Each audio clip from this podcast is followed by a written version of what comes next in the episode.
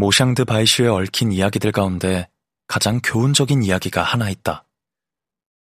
바로 페주다라고 불리던 여자 이야기다. 그녀의 본명은 잊어버렸다. 애초에 본명을 알았던 적이 없었을지도 모른다. 그녀의 무척 큰 발 때문에 우리는 그녀를 왕발을 뜻하는 페주다라고 불렀다. 그 시절에는 우리 모두가 맨발로 다녔기 때문에 페주다는 자신의 불행을 도무지 숨길 재간이 없었다. 여기서 우리라 함은 어린이와 여자들을 의미한다. 페주다는 우리 이몬의 이웃이었다. 벽과 벽을 맞댄 이웃이었다. 이몬의 옆집에서 남편과 함께 살았다. 집 구조도 이몬의 집과 동일했다. 자식들이 있었는지는 기억나지 않는다. 그 이모네 집에서 많은 일이 벌어졌다. 좋은 일도 많았고 나쁜 일도 많았는데 그 덕분에 내 육체와 영혼이 차츰 성장해 갔다. 다시 이웃집 얘기로 돌아오자면 페주다네와 이모네는 앙숙이었다. 서로 말을 섞지 않았다. 아침 인사조차 주고받지 않았다. 아예 본체 만체하고 살았다.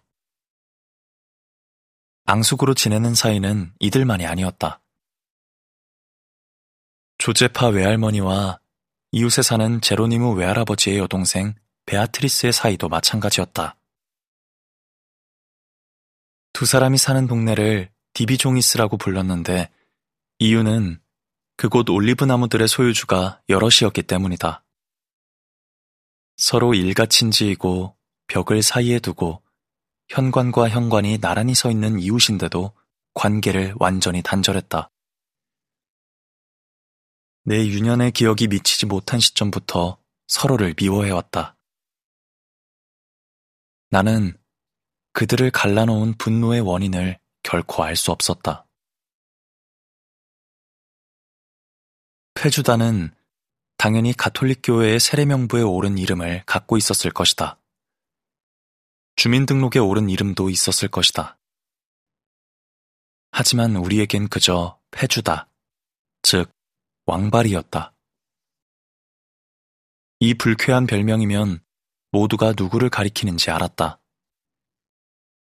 그러던 어느 날 드디어 일이 벌어지고 말았다. 아마 내가 12살 즈음이었을 것이다. 그 기억할 만한 날에 나는 현관문 앞 계단에 앉아 있다가 우리의 놀림감 아주머니가 지나가는 것을 보았다. 그녀를 놀린 건 순전히 빗나간 가족 유대감 때문이었다. 그녀가 내게 못되게 군 적은 정작 단 한 번도 없었다. 그녀를 바라보며 집안에서 바느질을 하고 있던 이모에게 말했다. 저기 왕바리가 지나가요. 문제는 내 목소리가 의도했던 것보다 더 크게 튀어나온 것이었다. 왕바리가 내 목소리를 들었다.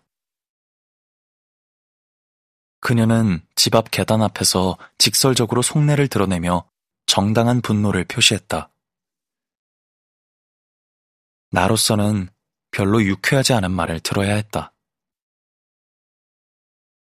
그녀는 내가 잘못된 교육을 받은 나머지 리스본의 건방진 녀석이 돼버렸다고 나무랐다.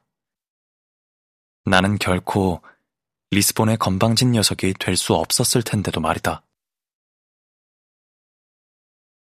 대도시에서는 어른을 공경하는 법을 가르치지 않아 버르장머리가 없어졌다는 뜻이었다.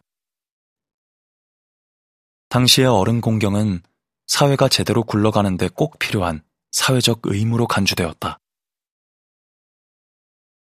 해지면 남편이 일터에서 돌아올 것인데 그때 모든 것을 전하겠다는 협박을 마지막으로 그녀의 열변이 끝났다.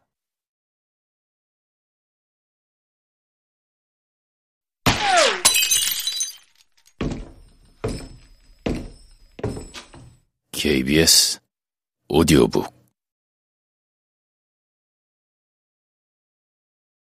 그날 그 순간 이후는 공포의 시간이었다. 가슴이 졸아들고 속이 울렁거리고 최악의 사태가 벌어질지 모른다는 두려움을 가졌다고 고백할 수밖에 없다. 마을 사람들 사이에서 그녀의 남편은 난폭한 사람으로 악명이 높았기 때문이었다. 그래서 밤이 이슥해질 때까지 이웃의 시야에서 완전히 사라질 심산이었다. 그런데 마리아 엘비라 이모가 내 작전을 눈치챘다. 내가 이모네 집 근방 어딘가로 몸을 숨기기 위해 집을 나서려고 하자 이모가 세상에서 가장 차분한 음성으로 말했다. 그 사람이 보통 일터에서 집으로 오는 시간에 맞춰 현관문 앞에 앉아 기다리렴. 널 때리려 들면 내가 여기 있겠다. 그러니 넌 숨지 말거라.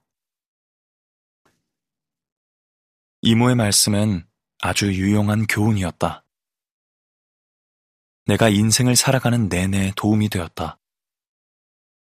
내가 회피하려 들 때마다 내 어깨를 짚어주는 교훈이었다. 지금도 그날의 무척 아름다웠던 석양을 기억하고 있다. 정말로 그 순간이 생생히 기억난다. 나중에 꾸며낸 미사여구가 아니다. 나는 현관문 앞 계단에 앉았다. 붉은 구름과 보랏빛 하늘을 바라보았다.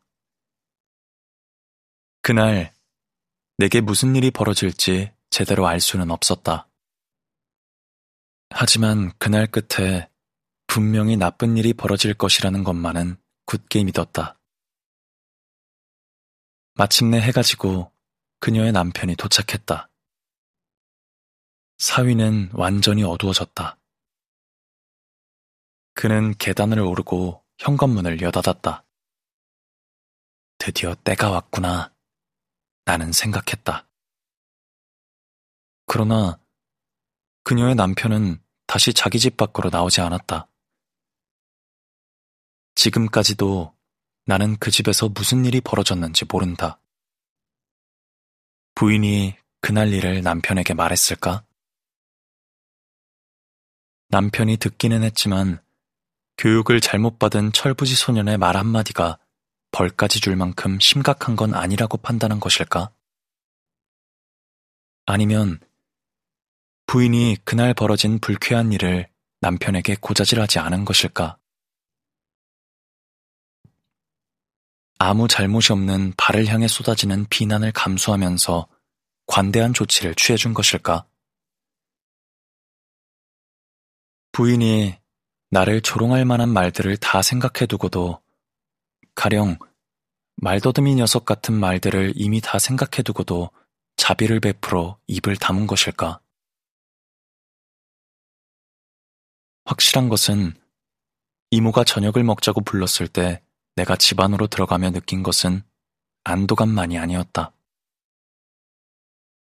특히 용기 있는 모습을 그에게 보여줄 수 있어서 기뻤다. 물론 우여곡절 끝에 얻은 용기. 이모에게서 빌린 용기였지만 말이다.